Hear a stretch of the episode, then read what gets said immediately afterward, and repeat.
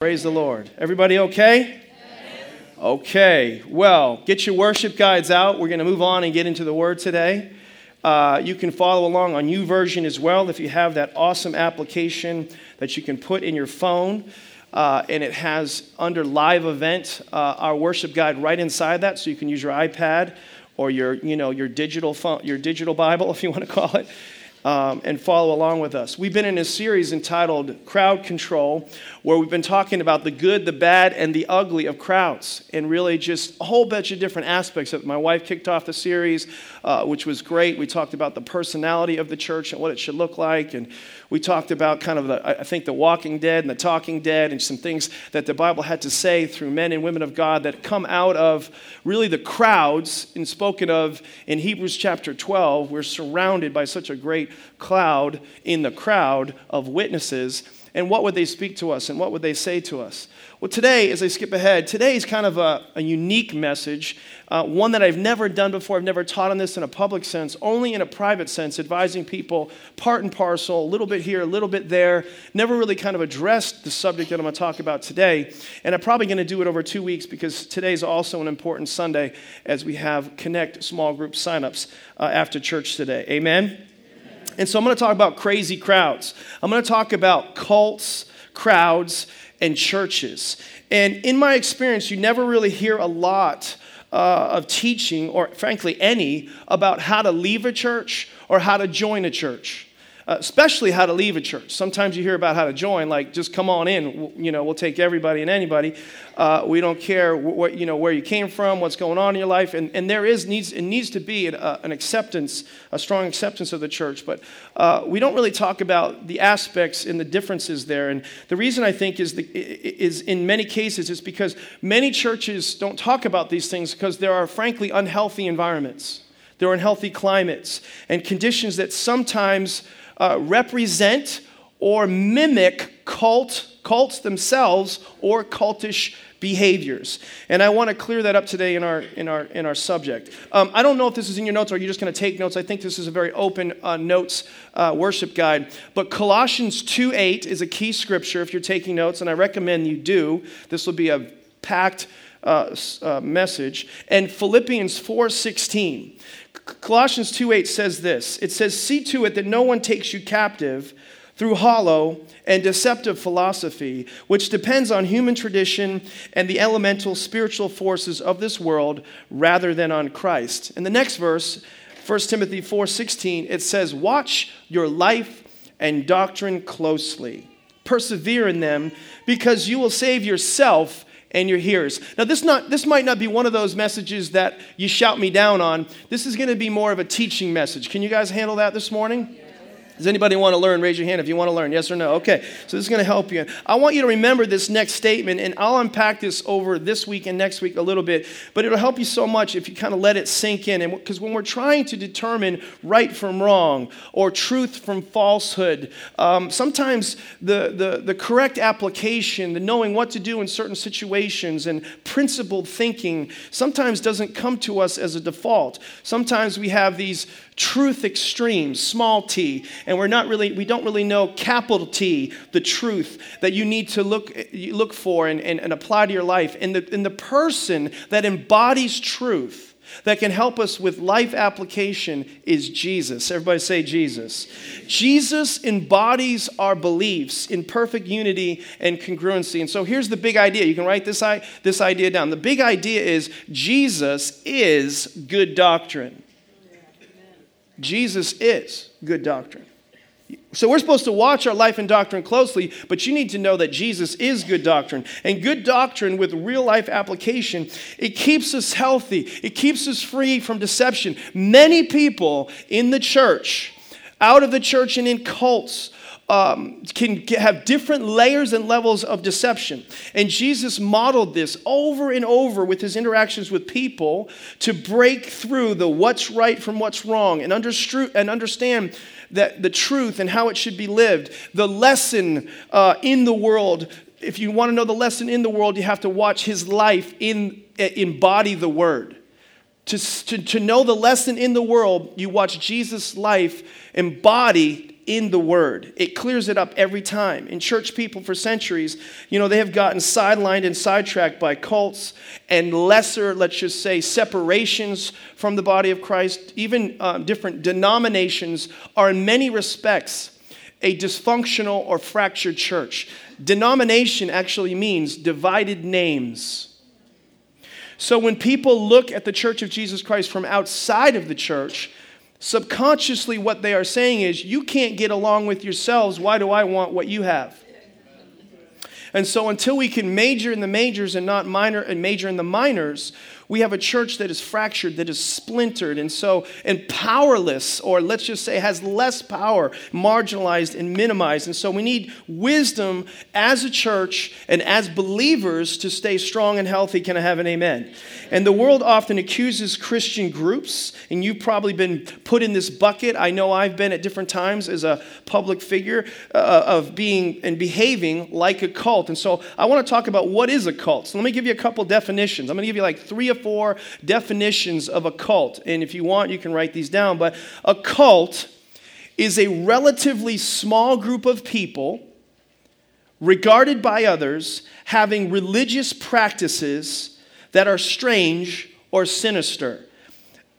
A cult is a relatively small group of people regarded by others having religious practices that are strange or sinister. I was actually watching a TV show about a month ago, and I, I don't know what it is, but I have that gravitational pull towards those like Judge Judy kind of shows. You know what I'm saying?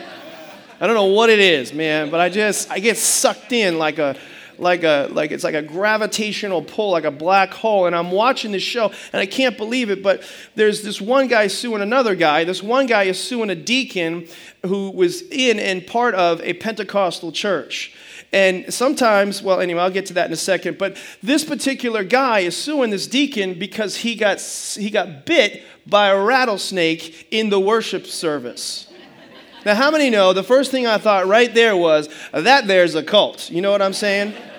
There's nothing to think about. That's just weird. And if you don't think that's weird, you're weird. and so that's going to be our line through this whole series, okay? If you don't think that's weird, you're weird, okay? So let's just get that out right away. So if you pass around rattlesnake, come on, seriously? And I hate that it happened to be a Pentecostal church because I happen to have Pentecostal roots. And unfortunately, some of these Pentecostals just go so far majoring in the minors, misinterpreting scripture. Uh, they do what's called eisegesis. They take a verse out, lift it, and make a doctrine outside of that and just go crazy and miss the whole point of scripture. They miss the essence of what Jesus was trying to accomplish. They don't see that. You need to look at in truth through the lens of Jesus' life, who embodied the word in real life application. Amen? Okay, so here's another definition of a cult a misplaced or excessive admiration for a particular person or thing. A misplaced or excessive admiration for a particular person or thing. I'm going to move on. Here's another one. A person, another cult definition, a person or thing that is popular or fashionable, especially among a particular section of society. You see this a lot with like cultish music. You see this with movies. You see this even with fashion. Um, but my favorite definition so far is this one. From the vantage point of the church, or more, this would be a more evangelical uh, definition uh, and perspective on what a cult is.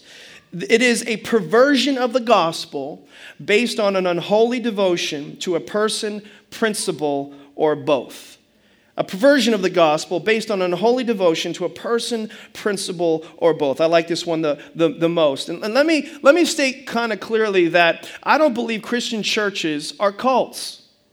I, I don't believe Connect Community is the one true church, that we have a corner on the market of truth. I believe that any church that professes uh, salvation by grace through faith is, is, is, is, is a church that somebody can go to and receive uh, help and assistance, not only in this life, but in the life to come. Amen? Now, some churches might do it more effectively than others all right? But but i love many other men of god that live in our community. I was with uh, many pastors this last weekend uh, for the warriors conference. Come on men all the warriors conference. It was just a great weekend we had away And uh, there were some great men of God that came together. And, and I thought about all these great pastors in an area that are getting it done. And so some, uh, we don't think we're the only church. That, that's cultish in its, in its thinking. And I don't think any church at all times is for just, is just for, is for, is for everybody. There's sometimes different flavors within the family of God. And, but there can be these cultish behaviors in the church, even though there's still a Christ following church. You can have a Christ centered church, you can have a gospel centered church, you can have um, a full gospel church, if that's what you want to call it. Um, but there can be cultish behaviors in those churches. Does that make sense? And so, like, for example, like how to leave a church uh, like sometimes how to discipline your kids, like how to dress. There can be controlling, manipulating type behaviors. And, and I think that that's why sometimes you get stuck somewhere and, and you might need to, and that's why some people leave those churches. That's why we have people that come from great distances to come to connect. And I believe a church alive is worth the drive. Come on, somebody. Remember that. That's a good one. That, that's tweetable right there, baby. All right. Where you're fed is where you're led, right? Okay, anyway, I can keep going. I can keep going. We, we, well, we always say that, you know, if you keep a healthy church, if you have a healthy pastor, I always say, you know, the Bible says, smite the shepherd, the sheep will scatter. But if you shore up the shepherd, the sheep will gather. And so when you, when you, when you love your leadership, but you don't, you don't idolaterize them, you don't put them on a pedestal. You pray for them, you support them, and you know they're, they're human beings that, that have human frailties and can make mistakes just like I still have to approach his throne of grace every day just like you. I still have to confess my sins just like you. The only difference between me and you is I have more responsibility than you, which gives you therefore more authority because they go hand in glove. But that's the difference, amen? But, but sometimes there are inordinate connections sometimes to a group of people. Oftentimes it's in smaller churches because they're smaller minded sometimes and they're controlling and at the expense of person's growth and calling and fulfillment. And in these instances, sometimes leaving may be needed. So, how do you leave? Now, I'll get to this, but again, this is gonna this is gonna be over two weeks. But assuming you were in a healthy church, let's start with that first. If you're in a healthy church, how do you leave the church? Perhaps you're leaving because of relocation, because of a job. We just had two families in the last month or so leave Connect let me know about it, communicate about it. I actually helped place them in a church. In fact, last week, one of them returned, so happy to be back. And uh, another one, same church I sent them to, came back today, just told me today in the parking lot. That's why I was late, because I was talking to them in the parking lot, and they returned. So I'm just going to keep sending people to that church because they always come back. so that, that's worked out really well for me. Uh, I can't wait to tell them that because um, I thought he, he's like, What are you doing? But, uh, but sometimes people leave because of those kind of things. Sometimes it's missions, it could be ministry, uh, it could be a, a, new change or a new season that God is directing somebody, and I believe that's possible. But you should go with the blessing of your leadership. And I was talking about this, but frankly, few honor the years of sowing and growing within a community of faith and just vanish. And I just want to say something to you as your pastor. And I'm saying this to a church that's healthy and it's full, so I'm not trying to control you or anything, but that's just wrong. It's just wrong to just, just be in there for a long time and then just pop off and just vanish. That's just weird. You wouldn't do that in your family, and you shouldn't do it in your spiritual family. And so if you weren't connected and you were kind of on the fringe and you weren't a frequent flyer or a family member of the church, I get it. But if you were one of those two inner circle areas where you came on a regular basis or you were formally a part of a family, you should leave with the blessing of your leadership. You shouldn't just, you know, just take off and, and leave. I believe that will, I believe that will haunt you. I believe that will go with you into the next environment. And you won't hurt the church you left, you'll hurt the church you go into. And so honor your leaders by including them in your decision. I believe when you do that, by the way, listen to this, listen to this. This is a submission to authority principle. It activates wisdom in the leader, and they'll give you something that'll help you a lot. The opposite of what you think will happen is they're going to try to be preferential and keep you and hold you and control you. Uh, again, I'm assuming you're leaving a healthy church and you've been growing and blowing and going for God for a long period of time. You're going to get the best counsel on your way out in those kind of situations, okay? But this message is more about if there are problems in the previous church. And unfortunately, that's more common. And, and if, you, if you've ever felt this one or had this one uh, in your life, this message may, may not apply to you now, but it may be a resource resource later. That's why I'm doing this. Is some of it is for a lot of people in this room. Some of it's for people yet to come that we want to make sure we can point them to something to help them uh, have the right perspective. Okay. So here's what I want to say to people who are leaving churches from unhealthy churches: is number one, leave your offenses at the door leave your offenses at the door. How you leave will affect what comes in with you. I have seen that happen um, many times in this church, and it's important to leave well and the, one of the ways you know you left well is what you act like when you enter. What's coming out of your mouth, what's coming out of you, how you speak. I always get encounters with people and I listen, and when they're, they might have been hurt, they might even be a wounded warrior, they might need some healing, but they're not bad mouth in the previous church. That tells me a lot about that person. They still might need healing, but they're, but, but, they're, but they're leaving well. I think it's important to try to do everything you can to make sure you close the door well before you walk in and through another door when you go into it. I know a pastor uh, who served faithfully at a church for over 20 years in a particular ministry. And um, he, had, um, he had sowed. Um, uh, his talents, but he also sowed his treasure. But he was employed there, and he actually put money away. He'd invested for retirement a certain amount of money uh, into this ministry over those many years.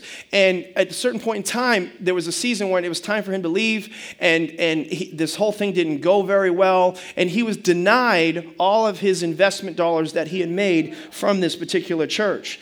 And so, thousands and thousands of dollars he was denied over a 20 year period. So, he actually, um, Brian Houston was his pastor at Hillsong Church, and he went to see Pastor Brian. That's where he transitioned to. And before he went to see Pastor Brian, the Lord spoke to him and said, you know, son, you let me be the judge of that. You let me take care of that injustice. How many know God is just? He doesn't, he doesn't forget anything, he doesn't miss anything, okay? The Bible says he will avenge, he will repay. That's why when we try to take care of it ourselves, we're circumventing the process of God's justice and judgment. He'll handle it way better than us, and we need to trust him. So God spoke that to him, and he wrestled with that, and then he went to see his pastor, and Brian you know, he was telling Brian, his new pastor, this story. And Brian says, That's sad, that, that's, that's, that's wrong, that shouldn't have happened. And he, and he let him kind of get it all out. And event, and then he prayed for him. And at the end of that, he said, But here's the deal. Here's the deal. That's the last time you're going to tell that story again in here. And, and this pastor said that was the best advice he had ever received. Because it's, it's, it's, it, here's, a, here's a principle, you can write this down. Here's what I discovered about situations like this you, you will become what you cannot forgive. You will become what you cannot forgive. Hurt people will eventually hurt people. That's what happens. And, and this is so cool, but he left that whole thing with the Lord. And years later, I was just telling my wife this, it was about 10 years after the fact the next senior pastor, basically, that church went through a whole upheaval. It was judged, for lack of a better word, not just for what happened to this man, but other things that were problems within the foundations of that church. The pastor, a new pastor, came in uh, to lead this particular church, and to kick off his leadership, he took the whole church on what's known as a, like a consecration fast. He took everybody into a season of prayer and fasting to make sure that the spiritual foundations of this church were pure and upright and that vision would be fulfilled on a godly, um, on a godly foundation. That makes sense? And so while they're in this prayer, the Lord begins to show him that there's sin in the ground, there was sin in the soil. And so he began to investigate some of the histories of the church, and he found out that there was a brother who was taken advantage of for thousands and thousands of dollars. And he figured out where he was, where he worked, and he called called this pastor and he said, Listen, God told me this in amidst a fast, and I want to know exactly how much you say was taken from you because this is what we have. The dollar amounts match, and they cut him a check and they paid him for everything that was taken for him years later. God is the judge. God is big, amen? He's big. He's large and in charge. And so that's one thing to know about how to lead, but let's talk about something else. How do we join a church? So let me talk about that. And I'm going to give you one illustration that uh, you can look at for yourself in your own study but this is looking at the life of David. And some of you know that David was a very uh, charismatic leader. Uh, he was a commander, he was a warrior, he was a tender warrior, he was a worshiper. Now, in the Old Testament, they didn't have pastors like, like they do in the New Testament context, but you had, you had kings, you had leaders, you had prophets. And so, for all intents and purposes, David was like the pastor over his people. And so, I'm going to give you kind of a, uh, an illustration back then of how people joined with and followed a leader leader. Why? In, in 1 Chronicles chapter 12 is the key text. 1 Chronicles 12, 8, it says this. It says, Some Gadites defected to David. Everybody say defected. Some Gadites defected to David. In other words, they were in kind of one area and they left and at his stronghold in the wilderness. And they were brave warriors ready for battle and able to handle the shield and spear. Their faces were the faces of lions and they were as swift as gazelles in the mountains. Now these men these gadites left where they were and they defected to join david. Why did they join david we talked about this a couple of weeks ago when i talked about this whole idea of what leadership should be like and how we should evaluate and, and do our due diligence when we look at leaders. The Bible tells us to consider the outcome of their way of life and to imitate their faith. How many remember that from a couple of weeks ago? Praise the Lord. Five people remember that from a couple of weeks ago. It's a very impactful, impactful message. But basically, there's a need for leadership. You should look, go get that message online. It, it can help a few more people in here. Um, but basically, the Bible's telling us that you need, to, you need to look at the leader. Yes, you should submit to them, you should follow them, you should honor them, but you need to make sure you consider the outcome of their way of life. You, make, you need to make sure that their faith is worth imitating and following. But basically, that's what happened with these guys. David had a reputation, he was a man after God's own heart, he was, he was a great leader, and so they were attracted to anointed leadership. They recognized someone that they wanted to align their life with and fight with and they did their due diligence and they watched. And then in verse 14 of that same chapter, it says, These Gadites were army commanders. The least, was a, the least of these guys was a match for a hundred, and the greatest for a thousand. Listen, these are some bad dudes. I could have added another letter, but this is church. These are some bad dudes, okay? These are like special forces in the Bible. These are no joke. They were, they were, they were core, the hardcore soldiers. They were gifted, they were skilled, they were the best of the best, and they wanted to align themselves with David. And in verse 16 and 17, it says, Other Benjaminites and some men from Judah also came to David and his stronghold. And this is what happens when there's strong leadership. There's a gravitational pull. To, once the due diligence is done, or should be done, there's a gravitational pull towards strong leadership. But what happens with leadership is, and this sometimes um, surfaces within the leader the true character of the leader. In other words, when skill and talent and, and, and influence and resources start coming to, let me modernize this for you. So you can look at this through the lens of this war culture, or you can look at this through the lens of, a, of an affluent culture, an American culture. Let's modernize this and kind of put this in the church. These guys were deciding what church they were going to go to. These guys were the, uh, the movers and shakers of the church. They were the strong influencers and leaders. They were the worship leaders, the, the children's leaders, the youth pastors, the songwriters, the, the creative studs, the small group gurus, the usher, ushers and parking team. They, they were the, the givers. They were the best of the best coming to the, to the pastor. Are you guys understanding what I'm saying? I'm trying to draw a parallel here. And by most pastors or leaders, uh, they would be coveted, coveted anywhere and and because they, would resource the work of God. But this is what happened. It goes on to say, David went out to meet them and said to them, and you would think he would say something like, "Man, we've been waiting for you. Come on, you know, we're glad you're here. You know, whew, I didn't know how we are going to get through another weekend." But that's not what he said. He said he went out to meet them and he said, "If you have come to me in peace to help me, everybody say, help me." Help. To what? Help me. If you have come to me in peace to help me, I am ready for you to join me. But if you've come to betray me to my enemies, when my hands are free from violence, may the God of our ancestors see it and judge you.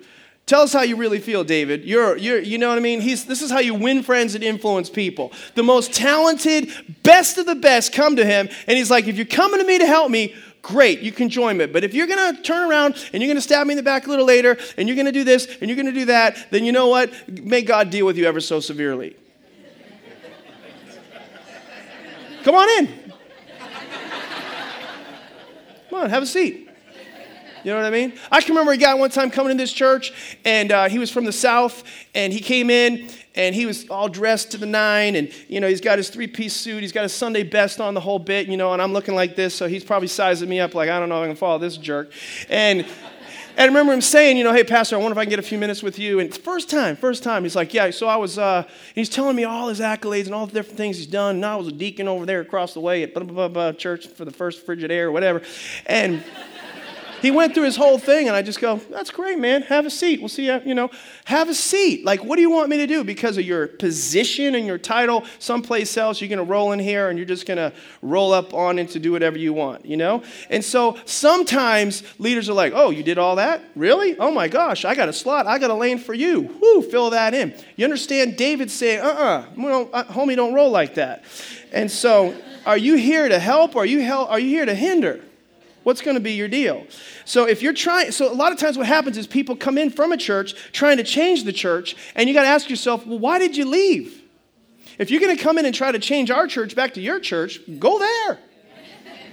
You should be there. You got to get on board. You got to get the DNA of the church that you're in that God's called you to here. Amen. We got to teach people how to lead. So, are you coming to help or are you coming to hinder? So, let's look at some reasons sometimes that these things happen, and we'll talk about some of these cultish behaviors. And I'm just going to give you one or two today, and then we're going to call it a day. But signs of cultish behaviors in the church would be like how we address that. Here's a sign. The first sign of cultish behaviors in the church is personality driven leadership. Personality driven leadership. Now, again, I know nobody's shouting me down on all this, but this is still good teaching, okay? 1 Corinthians chapter 3 is the key text, verses 1 and following. 1 through 9, I think, actually, okay? It says this Paul speaking. Everybody say Paul speaking, so I know you're there. It says, Brothers and sisters. I think of a song as soon as I hear that. Brothers, okay, sorry. I got to do that for my own entertainment. Brothers and sisters, I got to get past that two, those three words. Brothers and sisters, I, I could not address you as people who live by the Spirit, but as people who are still worldly, mere infants in Christ. I gave you milk, not solid food, for you were not yet ready for it. Indeed, you are still not ready. You're still worldly. For since there is jealousy and quarreling, by the way, those two categories are signs of cultish behaviors in the church. If there's a lot of jealousy and quarreling, there's always cultish behaviors in the church. For since there is jealousy and quarreling among you, are you not worldly? Are you not acting like mere humans? For when one says, listen to this, I follow Paul, and another, I follow Apollos, are you not mere human beings? What, after all, is Apollos, and what is Paul? This is Paul saying this. Only servants through whom you came to believe as the Lord has assigned to each one his task. I planted the seed, Paul says. Apollos watered it, but hey, God is, has been making it grow. So neither the one who plants nor the one who waters is anything. The one who plants nor the one who waters is anything. Only, only God who makes things grow. Everybody say, only God. So who gets the credit? Here's the thing about man when man takes the credit for the successes, he's going to have to take the credit for the failures. The only one who should get the glory is God. It says it all over the place, you know. We should we should we shouldn't glory in our strength and our might and our power, it tells us in the book of Daniel. But let him let him who glory, glory and boast in our God. Amen. So, so neither the one who plants nor the one who waters is anything, but only God who makes things grow. The one who plants and the one who waters have no purpose, have one purpose, excuse me. And they will each be rewarded according to their own labor. For we are co-workers in God's service. You are God's field, God's building. So one of the traits of cultish thinking is we find ourselves being enamored by personalities. This is so common. It's very common for new believers in particular, where instead of going to the Bible, we go to Google and we just Google up the latest and the greatest, and, and we go to who's who in the charismatic zoo, and, and, and, and those are just my old terms, but just like who, who's getting all the hype, who's getting all the press. And Paul, by the way, is like way bigger than T.D. Jakes in, the, in, in this particular time, okay? This is the bishop, Paul, right? It's kind of a big deal. But he's resisting this himself. He's saying, It's not about me, I'm your servant. He's calling them, these people, calling them out. He's saying you're being worldly, infants, babies, ill prepared, ill equipped, inappropriate, is really what he's saying. You have cultish mindsets that if you follow them, Paul, Apollos, whoever, Paul's saying you're not following me. You got to follow servants but servants of the Most High God. Amen? And, you, and so sometimes you get into these church environments and people insinuate, infer, or outright state, you need to follow me or you can't grow. You need to be under me or you can't grow. You need to be aligned with me or you can't grow. Now, I think you need to have godly leadership. And, uh, and it can sound I don't think it's conflicting, but I'm trying to make complementary points to what I said a couple of weeks ago.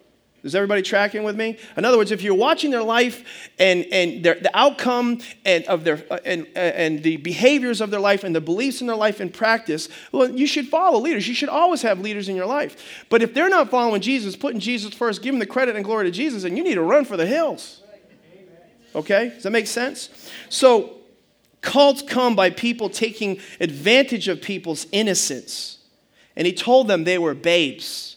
Cultish thinking comes in when we try, when people try to, to, to cultish thinking comes in when people try to be spiritual and worldly in the same environment. That's when you see cultish behavior. In other words, we're saying certain things on Sunday morning, but on Saturday night we're behaving certain ways on Saturday night. We're trying to do those two things all at the same time. Paul was constantly calibrating and correcting the church to make sure, whether it be you know church at Pergamum, whether it be the Corinthian church, whatever, all these things. He's always trying to work. Hey, listen, you can't have contrasting environments. You have to have complementary and congruent environments. And there are no cults out there that don't have a depth of spirituality, but they also have a corresponding depth depth of darkness to it. It's a perfect recipe for cultish behaviors. And great affinity and affection can lead to great disunity and deception. Amen? If not balanced with wisdom. I wrote this down, but cults usually, again, have jealousy and worldliness that surround them. And we need to see what's going on here as a church jealousy and quarrels and worldliness. And it's, it's, it's often manifested in negativity and gossiping some of you know what I'm talking about. Some of you are like, mm hmm, uh huh. I've been there. And hopefully it's not here. I'm not saying we're perfect, but I'm just saying I don't think we have a lot of that here, but I do think that we need to grow in this, in what I'm saying to you. There shouldn't be a lot of negativity and gossip. Cults elevate personalities above God's word. I was saying this recently, but I was watching on te- television. Again, sometimes you have to go look for some of these things in Christian television, which you didn't have to before. But there was a guy on there, kind of a prophet, basically saying that if you give a $1,000, the Lord is showing me right now there's a special anointing on this offering. For every person who gives $1,000, you will receive a 100 fold return for that offering. But you got to do it now. He was like, he was like creating, a, it's like sales. Create a sense of urgency. I'm like, I know sales. I know exactly what this guy's doing right now. He's manipulating people with a gift that God gave him. The sad part is it works and people get deceived. And, and, and, the sad part is it contradicts what God's word says. God promises a 30, 60, 100 fold return, but He doesn't say which one you're going to get. And so for me to say which one you're going to get is a manipulation of the scriptures. So we don't follow personalities, we follow wisdom that comes from the Word of God. Listen to this. This doesn't sound crazy, but I heard a church, about a church in Australia and a guy who was seeking advice from another pastor about it. And he said that the pastor believes that God gave him the ability to, endure, to interpret dolphin language. Hang on one second, I'll be right back. And now he's going to the ocean regularly to talk and receive wisdom for the church from the dolphins for his sermons. You know what I mean? I mean, I just see like Flipper, you know what I mean, out there.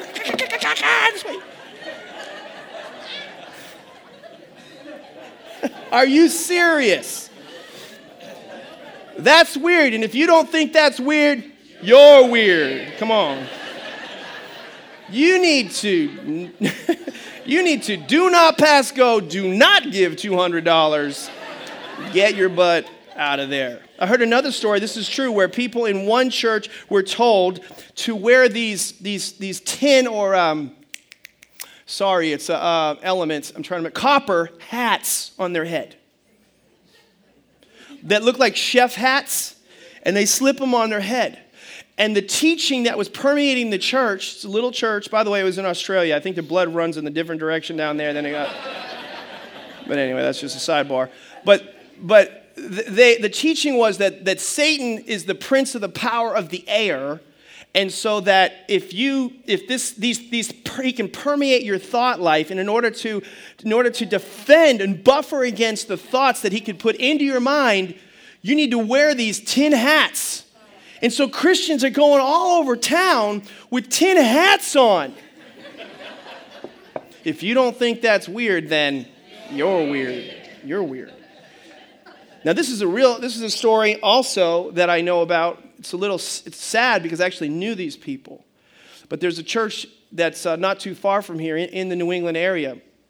My dad uh, and I knew this family very well, and they fell prey to deception. One of the leaders in their church claimed that he was talking to on a regular basis an angel. The angel's name was Harmony and receiving these just like downloads from this particular angel. And whenever he would speak to this angel, he would be translated to wherever the angel was. He, in other words, he would just poof, and then poof, he'd be someplace else. And he would create all these different scenarios to convince people that that's exactly what was happening. Well, actually, it got so much press, the church blew up like almost 2,000 people from like a couple hundred over this particular. Um, you know, teaching that was taking place in these particular happenings and scenarios. And ultimately, this guy was found out to be a liar. And it was all, it was all not true. Just before I was getting ready to go to the press and a huge book was getting ready to be built. Harmony, the angel of, eh, eh, you know, visitations and the man's translations was all a lie. And so here's the test. You have to always ask yourself, where is the power of their authority? It can't be dolphins. Can I have an amen? It can't be tin hats or some kind of uh, copper hats. It can't be some self appointed prophet, something else, some book or something like that. Cults tell you that they, that they only have the real truth. They try to convince you that they have, they have a corner on truth. They have some revelation that's above the revelation of. Do you know that God's word is revelation? That God's word is prophecy? It is a more sure word of prophecy. Cults will require you sometimes to do things like another example is they try to get you to commit to an unhealthy sense of community. And there's, there's sometimes control you with this sense of community. They call it, they call it like what we call it here. We call it family. We call our church spiritual family. And in fact, that is. But in some churches, it's like being a part of the Christian mafia. Like once you're in, you can never get out, buddy. You can never get out. If you leave, this is what I've heard people say. I've actually had to pray one time for a group of young people who came to church here. They were afraid to come here. And they basically said, you know, their pastor was telling them, a pastor not too far from here basically was telling them, if you come to connect, bad things will happen to you. Bad things will happen to you. It was sad. It was sad. I remember one time, this was years ago, and uh, I got to make sure I don't say the the, the, the, particular person's name, but there was a, a, woman who got saved in our church. She came from a Catholic community, and then her daughter started coming to church, loved it, and uh, they came. They came. To, we have, you know, as you know, we have a second floor auditorium, and so I was down the bottom of the stairs, and the mother comes down the stairs. I'm like, oh, how'd you like it? It was, oh, it was great, you know. And what'd your daughter think? And I think she liked it. She comes around the corner, and the poor girl falls. She kind of like trips, catches herself because she was pretty pretty young and, and bounces back pretty quick. But as she comes up, she screams out. I'm going to make up a name, okay? But it, he, she basically said, Father Joe, oh, Father Jones knows I'm here. I'm being punished. So she screamed out in our stairwell. And how many know that that is cultish behavior? Cultish behavior. And so we have this tendency to follow and then fall prey to personalities. And we must have leaders, but leaders must not control us or manipulate us. Amen? This is what I want you to do. I want you to stand your feet. I'm going to pray for you. We'll continue this next week. Did you get something out of this? We have a very important Sunday today, and I want to make sure that you guys have the maximum time to interact and connect and be social and have a good time here at church because today, after all, is sign up Sunday for Connect groups. And I want to say something about that real quick while I have your attention. The reason I'm actually standing here today is because of small groups. Small groups changed my life. I don't believe I would have discovered I was a pastor, grown as a leader or a pastor until I got in one and actually led one. Actually changed my life. There were many years I sat right where you are and I looked at a guy like me and I thought I could never do what he's doing or make a difference like he is. And it was through the ministry of receiving and also the ministry of giving in small groups that my life was changed. Not to mention the fact that relationally, uh, I believe that the people that you do life with change your life. It, it changes the course and the trajectory of your life by who you do life with. But you have to be intentional about it. So you can accidentally fall into the wrong relationships, but you have to be intentional about getting into the right relationships. And so we have over we have almost 30 groups this this summer. That's uh, we've never had that many in the summer that are available this summer for you. And so I know you got busy schedules and if you can't go to all of them, just go to some of them. Go when you can go. Make some connections. It will tee you up for the fall when you can be more consistent. But I, hey, I'll be away a little bit this summer, but I'll be going to a small group too. Uh, but just get in one. Jump into one. If you don't know the people, hey, they, they, they probably, you know, um, didn't, didn't, know you, but a lot of don't know you either. But you make that connection in your church, we're all going in the same tra- trajectory. We're all going in the same direction. Sometimes we do things not because everybody's my people and I know everybody and it's all familiar and comfortable. We do things because we want to progress, we want to grow. So I want to encourage you to connect with somebody just because you want to grow. So ask a few questions, hang out a little bit, and see what God's going to do. Amen? I'm just going to ask you to bow your heads and close your eyes, and I want to pray for you. I want to encourage you not to follow, again, personalities, but to follow Jesus and make Jesus before the church your priority. Before you join a church, I want to encourage you to join Jesus. Tonight, you'll have the opportunity to join a church if you want to at C101. But I want to encourage you, if you haven't done that, to join Jesus. So if you're here today and you've never been in a church like this, you've never been in an environment like this, is all new to you, but some amazing way, God is knocking on the door of your heart. Maybe you're listening online and God is speaking to you right there at your computer or watching on a television. I want to just encourage you to take that next step of faith in your journey. In one moment, God can change your heart. Your life is changed over time in relationship, but it's all kicked off by being in relationship with Christ. Maybe you've been coming week after week, getting a little bit closer, a little bit closer, a little bit closer. But today's the day of salvation for you. If you know that's you today, just honoring the people that are around you with every head bowed, every eye closed, please. So it's me and them and God. But you know God's speaking to you. I want you to raise your hand on the count of three and say that this is my day. This is the day that I'm making that commitment to Jesus Christ. One, two, three. That's me. Is there anybody here? God bless you. God bless you. That's awesome, awesome, awesome. Thank you, big guy. I love you, man. Anybody else? Thank you, sister in the middle. Thank you so much. That's incredible. So proud of you. Praise the Lord. You can put your hand down. This prayer is not what's going to save you, but believing it in your heart will. And so I'm going to encourage you and all those that are with me, would you say this prayer with me together? Because we know how important this is. The Bible says the angels rejoice when another name is written in the Lamb's book of life. There's a party in heaven over this. But I want you to say this. Pray this with me. Say, Jesus, save me today. Now is the time of my salvation. I choose this day to put my trust in you not in something else, not in someone else. You alone are my Savior. I also choose to make you Lord of my life and to be a good follower, to get connected, to get plugged in to a spiritual family. Change my life from this day forward in Jesus' name. And everybody said, Amen. Come on, let's give the Lord a big hand clap for everybody who just prayed that prayer and said that. Yeah. Thank you, God. Thank you, God. Hey, listen, before you.